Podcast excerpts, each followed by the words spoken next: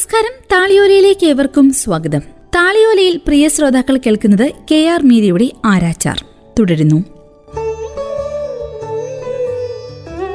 ഇവൾക്ക് എങ്ങനെയെങ്കിലും ഒരു ജോലി ശരിയാക്കി കൊടുക്കണം ബാബു. ഇല്ലെങ്കിൽ ഞങ്ങൾ കൂട്ടത്തോടെ ആത്മഹത്യ ചെയ്യേണ്ടി വരും. നിങ്ങൾ പറഞ്ഞതുപോലെ ഭാഗ്യദോഷമായി പോയി. അല്ലെങ്കിൽ ആ തൂക്കിക്കൊല നടന്നേനെ. അതോടെ ഇവൾ വലിയ സ്റ്റാർ ആയേനെ കൊണ്ടുപോയി വല്ല പൂജയും ചെയ്യ്. അല്ലെങ്കിൽ ഒരു ചരട് ജപിച്ച് കെട്ട്. അതുകൊണ്ടൊന്നും പ്രയോജനമില്ല ബാബു. ഏത് അമ്പലത്തിലാണ് പോകേണ്ടതെന്ന് ഇവിടുന്ന് പറഞ്ഞു തരണം. അച്ഛൻ വീണ്ടും നടുവ് വളച്ച് പുറം ചൊറിഞ്ഞു. ശിബ്ബെ ബാബു ഒന്ന് ആലോചിച്ചു. ആ ഡി എസിനെ ഒന്ന് ചെന്ന് കാണ. ചിലപ്പോൾ വല്ലതും കൊടുക്കേണ്ടി വരും. അദ്ദേഹം കസേരയിൽ ചാഞ്ഞിരുന്ന് ചിരിച്ചു. ഡി എസ് എന്ന് പറഞ്ഞാൽ ജില്ലാ സെക്രട്ടറി. പാർട്ടി ശക്തമായി ശുപാർശ ചെയ്താൽ ഇവൾക്ക് ജോലി കിട്ടും. അച്ഛൻ എന്തോ പറയാൻ തുടങ്ങുമ്പോഴാണ് വാതിൽക്കൽ നിന്ന പോലീസുകാരൻ അകത്തേക്ക് വന്നത്.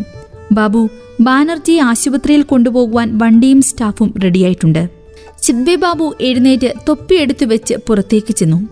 ഞാനും അച്ഛനും അദ്ദേഹത്തിന്റെ പിന്നാലെ വരാന്തയിലേക്ക് ചെന്നു. വരാന്തയുടെ അങ്ങേ അറ്റത്ത് നിന്ന് ഇരുവശത്തും രണ്ട് പോലീസുകാരുടെ ചുമലിൽ താങ്ങി ഒരു തടവ് പുള്ളി നടന്നു വരുന്നത് ഞാൻ കണ്ടു.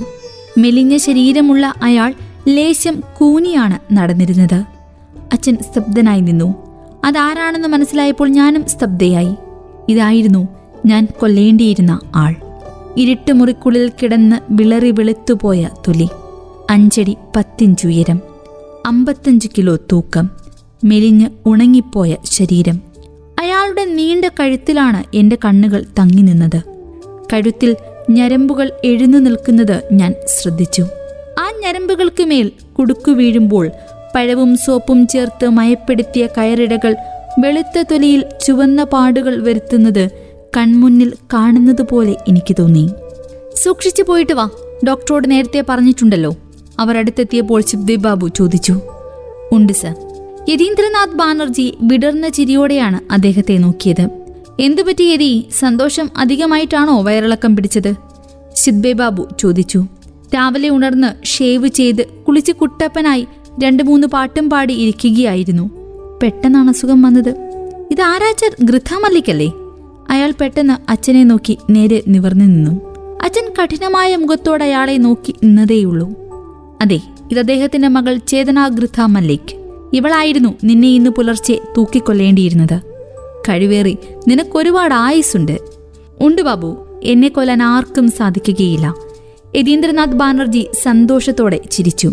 ആരാചാരേ എന്നെ കൊല്ലാൻ വേണ്ടി കയറും കുരുക്കി നടക്കണ്ട. ഞാൻ ഉടനെ എങ്ങും മരിക്കുകയുമില്ല.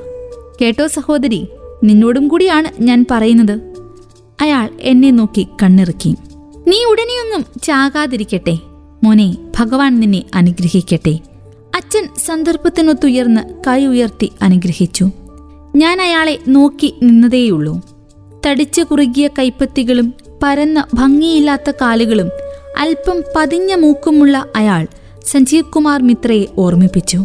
വാസ്തവത്തിൽ വെളുത്ത് തടിച്ച് സുമുഖനായ സഞ്ജീവ് കുമാർ മിത്രയ്ക്കും മെലിഞ്ഞുണങ്ങി പരുന്തിന്റെ മുഖമുള്ള യതീന്ദ്രനാഥിനും ആകാരത്തിലോ ശബ്ദത്തിലോ ഒരു സാദൃശ്യവും ഉണ്ടായിരുന്നില്ല. പക്ഷേ യതീന്ദ്രനാഥിന്റെ കുറുകിയ കണ്ണുകളിൽ തെളിഞ്ഞു കണ്ട പകയും ക്രൂരതയും കലർന്ന ഭാവം സഞ്ജീവ് കുമാർ മിത്രയുടെ കണ്ണുകളിലുള്ളത് തന്നെയായിരുന്നു എന്ന് ഞാൻ വിഭ്രമിച്ചു. വയറിന് അസുഖം വരാൻ മാത്രം നീ എന്താണ് രാവിലെ വെട്ടി ശിബ്ദേദ് ബാബു അന്വേഷിച്ചു. തന്നതെല്ലാം തിന്നു ബാബു. ജീവൻ തിരിച്ചു കിട്ടിയ ദിവസമല്ലേ? ഹാ മര്യാദയ്ക്ക് ജീവിച്ചിരുന്നെങ്കിൽ ഇപ്പോൾ ഭാര്യ വെച്ച് വിളമ്പുന്നതും കഴിച്ച് വീട്ടിൽ താമസിക്കാമായിരുന്നല്ലോ. അപ്പോൾ അയാൾ ശിബ്ദേദ് ബാബുവിനെയും എന്നെയും നോക്കി വെളുക്ക ചിരിച്ചു.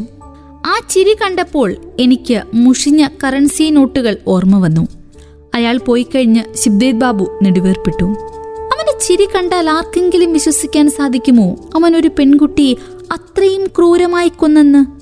പാപം നല്ല കുട്ടിയായിരുന്നു. സംഭവം നടക്കുമ്പോൾ ഞാൻ സർവീസിൽ കയറിയിട്ട് അഞ്ച് കൊല്ലമായിട്ടുണ്ടാകും. മരിച്ചു കിടക്കുമ്പോഴും അവളുടെ കയ്യിൽ അമ്മയ്ക്കുള്ള ഗുളികയുണ്ടായിരുന്നു. അവൾ അമ്മയുടെയും അച്ഛന്റെയും ഏക മകളാണ്. മകളുടെ മരണം അമ്മയെ മനോരോഗിയാക്കി.